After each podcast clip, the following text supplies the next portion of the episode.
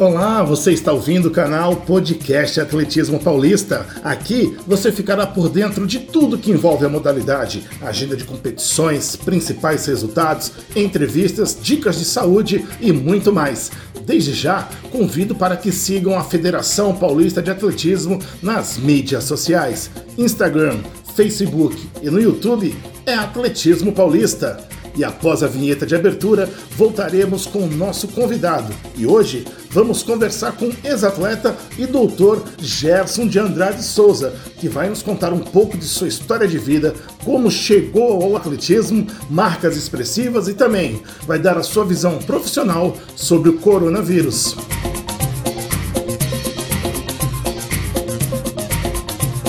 Estamos de volta e você está ouvindo o podcast Atletismo Paulista. E o convidado de hoje é o Dr. Gerson de Andrade Souza.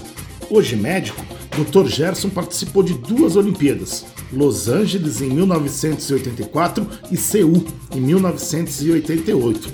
Tem a sua melhor marca de 45 segundos e 21 centésimos, e essa marca perdurou por nove anos. E até a última atualização, em 10 de janeiro de 2020, o Dr. Gerson de Andrade Souza aparece como sexto colocado no ranking de melhor de todos os tempos da Confederação Brasileira de Atletismo nos 400 metros. Seja bem-vindo, Dr. Gerson, e fala para nós como é essa sua relação com o atletismo e também sobre essa marca tão expressiva.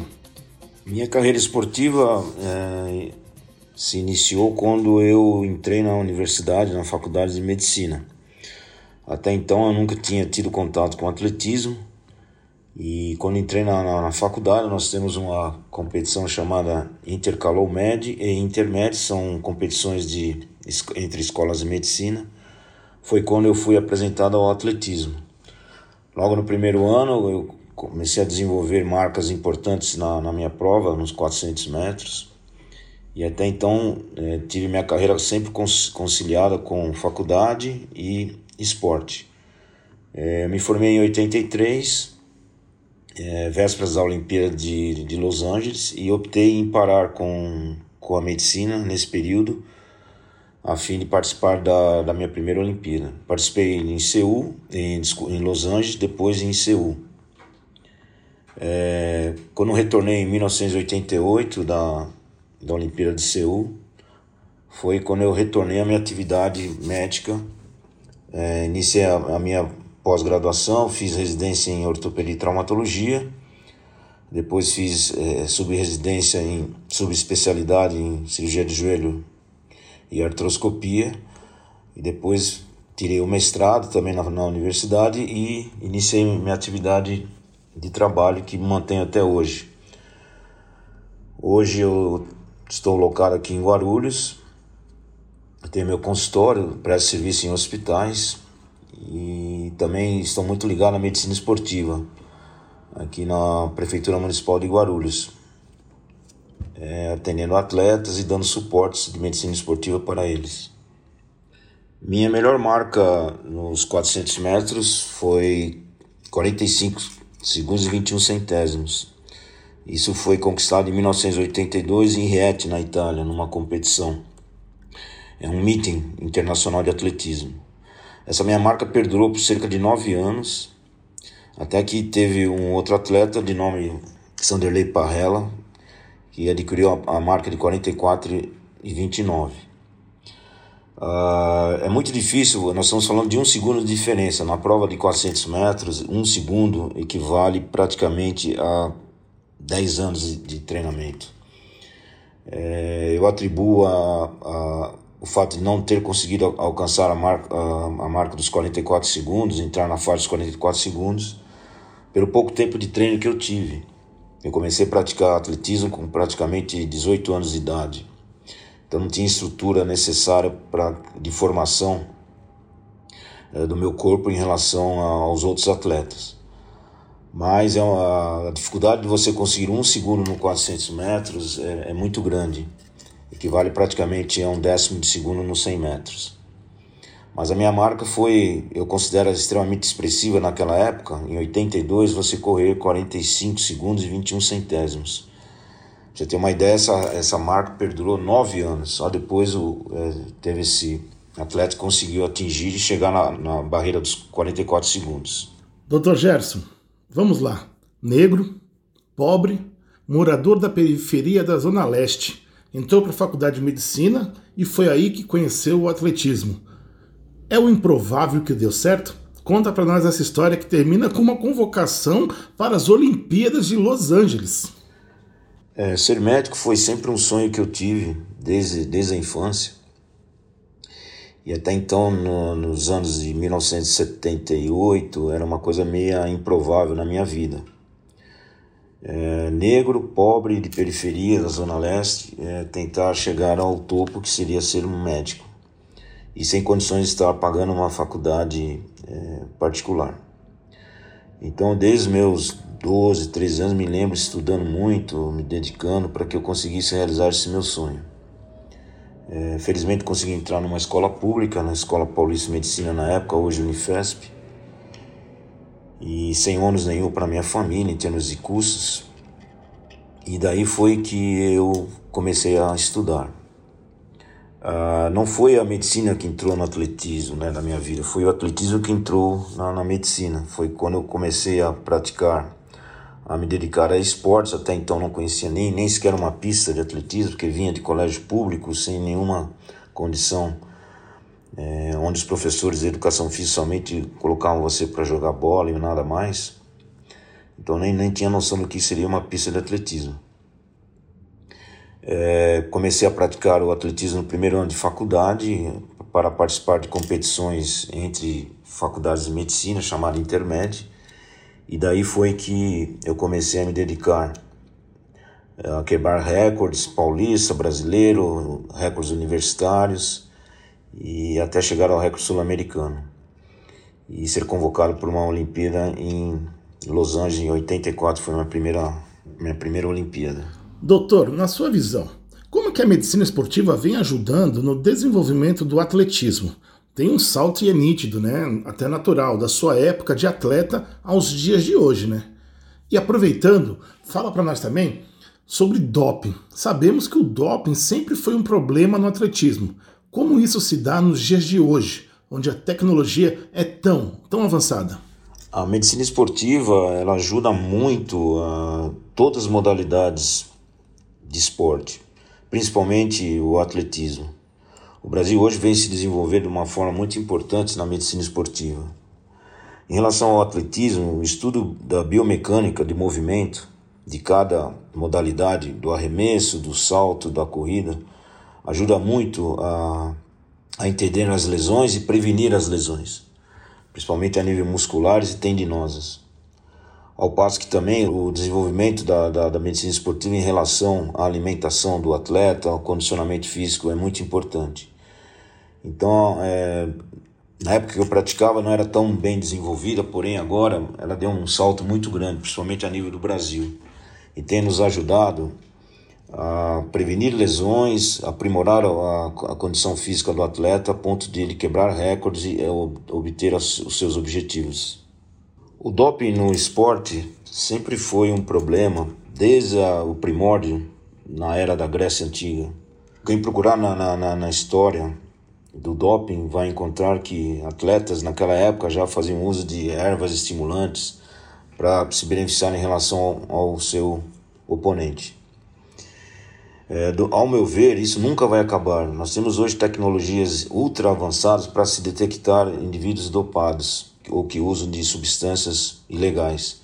Porém, por outro lado, existe uma fábrica é, de estudos entre cientistas tentando dopar o atleta. Então fica aquela briga do gato e o rato.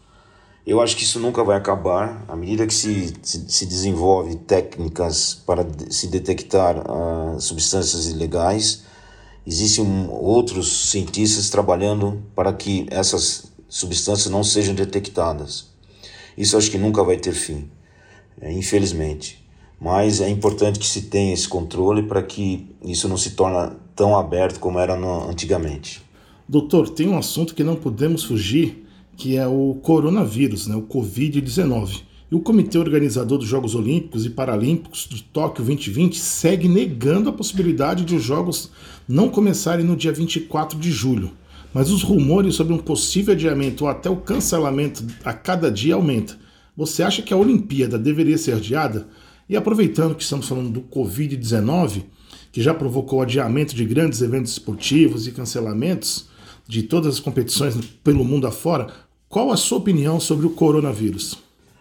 A epidemia de Covid, a pandemia de Covid-19, ela veio realmente numa época extremamente ingrata. Nós sabemos que a, que a, que a humanidade vive constantemente numa briga entre epidemias e pestes para que seja destruída. Mas nós temos conseguido, graças a Deus, superar, superar todas e continuamos, a humanidade continua. Essa realmente é uma pandemia que veio e que com certeza nós vamos superar mais uma vez. Porém, veio numa época extremamente ingrata, é, próximo a, aos Jogos Olímpicos. E em relação às atitudes tomadas pelos comitês das, dos diversos esportes de bloquear todos os eventos, ao meu ver, é uma, é uma decisão sábia, porque o contágio é muito grande e infelizmente não temos vacinas e tampouco medicamentos para controlar isso.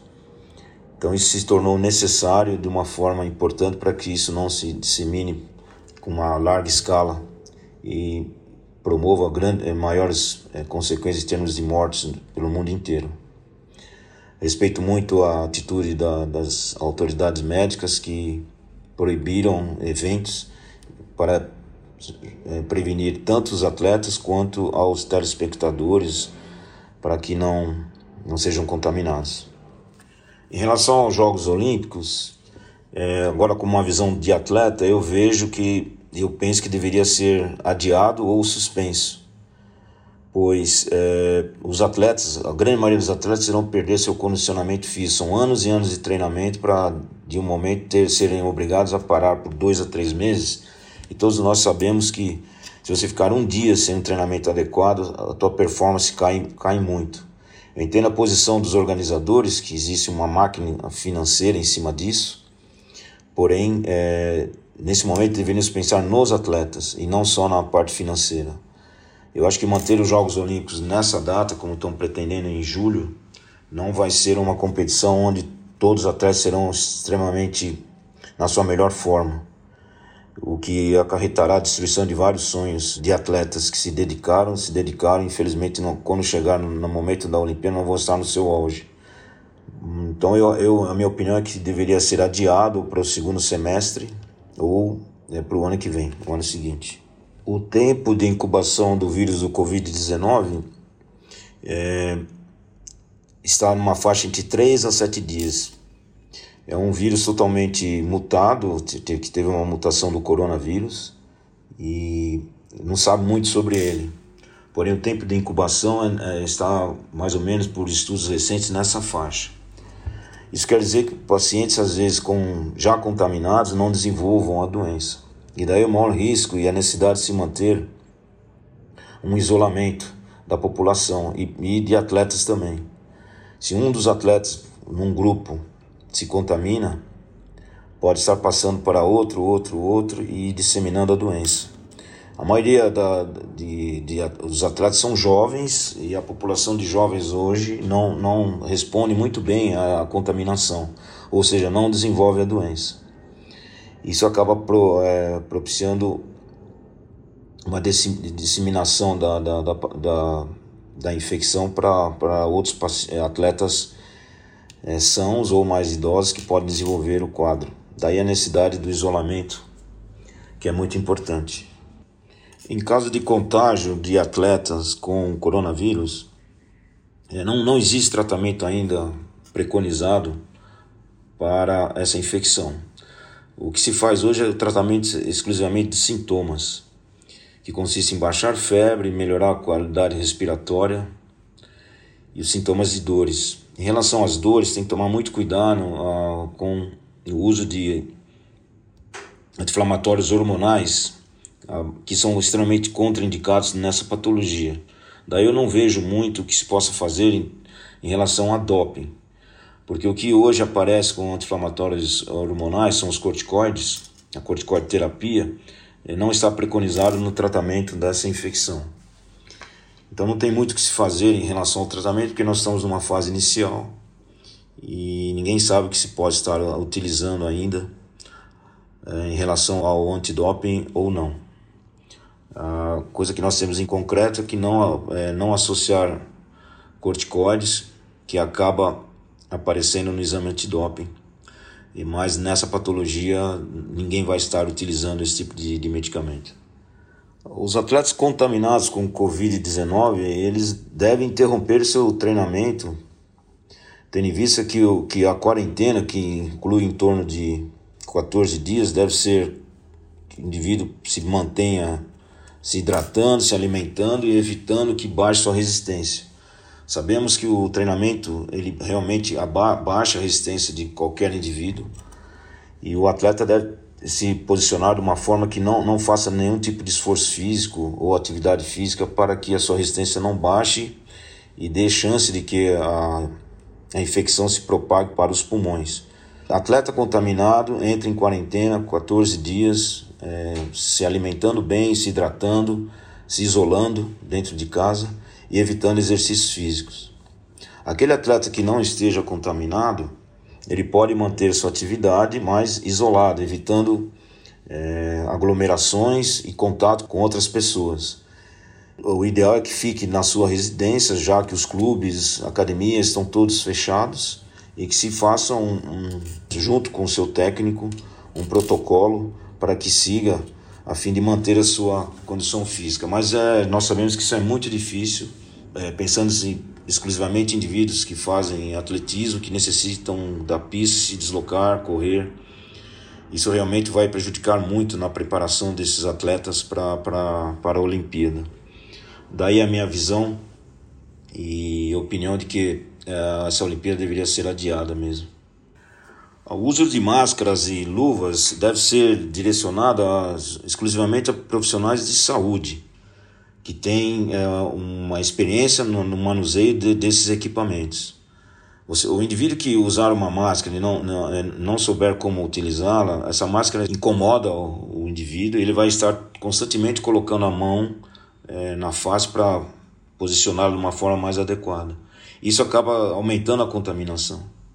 Então, o uso de máscaras deve ser exclusivamente a, a indivíduos que já estão com resfriado para proteger os outros, não a se proteger. Ou aqueles indivíduos realmente que lidam com indivíduos contaminados já com o desenvolvimento da patologia, da infecção. Eu acredito que o uso de máscaras e luvas para atletas não condiz, tendo visto que não, não, são poucos que têm habilidade em manuseá-los e acaba, em vez de proteger, aumentando a contaminação, desde que não se use de uma forma adequada eh, e, e não tome as, as as providências ideais na troca de luva ou no manuseio das máscaras. É, não sabemos muito sobre a epidemias é, do Covid-19 e não, também não sabemos muito o que podemos fazer para nos tratar ou nos prevenir. A única coisa de concreto que nós temos é que devemos nos isolar em casa, com a sua família, evitar ambientes fechados e aglomerações. Então, o que o atleta deveria, deve, o que, que ele não pode fazer realmente é estar em contato com grande concentração de pessoas, com indivíduos com resfriados e evitar aglomerações. É isso que nós temos em concreto até o momento. Provavelmente daqui a alguns meses irão aparecer outras é, proibições que nós deveríamos estar seguindo. Mas no momento é o que nós temos: evitar aglomerações. Para finalizar, queria agradecer a sua participação e principalmente o esclarecimento. Obrigado, Dr. Gerson, aí por toda a sua história e por dividir conosco aí para todos do podcast Atletismo Paulista. Muito obrigado. Gostaria de agradecer o convite para ter tido esse bate-papo informal sobre diversos assuntos relacionados ao esporte e saúde, os quais eu considero de extrema importância pelo momento delicado que todos nós estamos passando nesse momento. Fico à disposição para qualquer outros contatos e esclarecimentos. E fica aqui também o meu muito obrigado e um abraço a todos. Essa edição do podcast Atletismo Paulista teve a participação do ex-atleta e Dr. Gerson de Andrade Souza. Eu sou Júnior Alves e na próxima segunda-feira estaremos de volta. Continue conosco em nossas redes sociais. Desde já, convido para que sigam a Federação Paulista de Atletismo nas mídias sociais. Instagram, Facebook e no YouTube é Atletismo Paulista. Outras informações você encontra no site www.atletismopaulista.com.br. Essa edição do podcast Atletismo Paulista foi editada por Daniel Maia.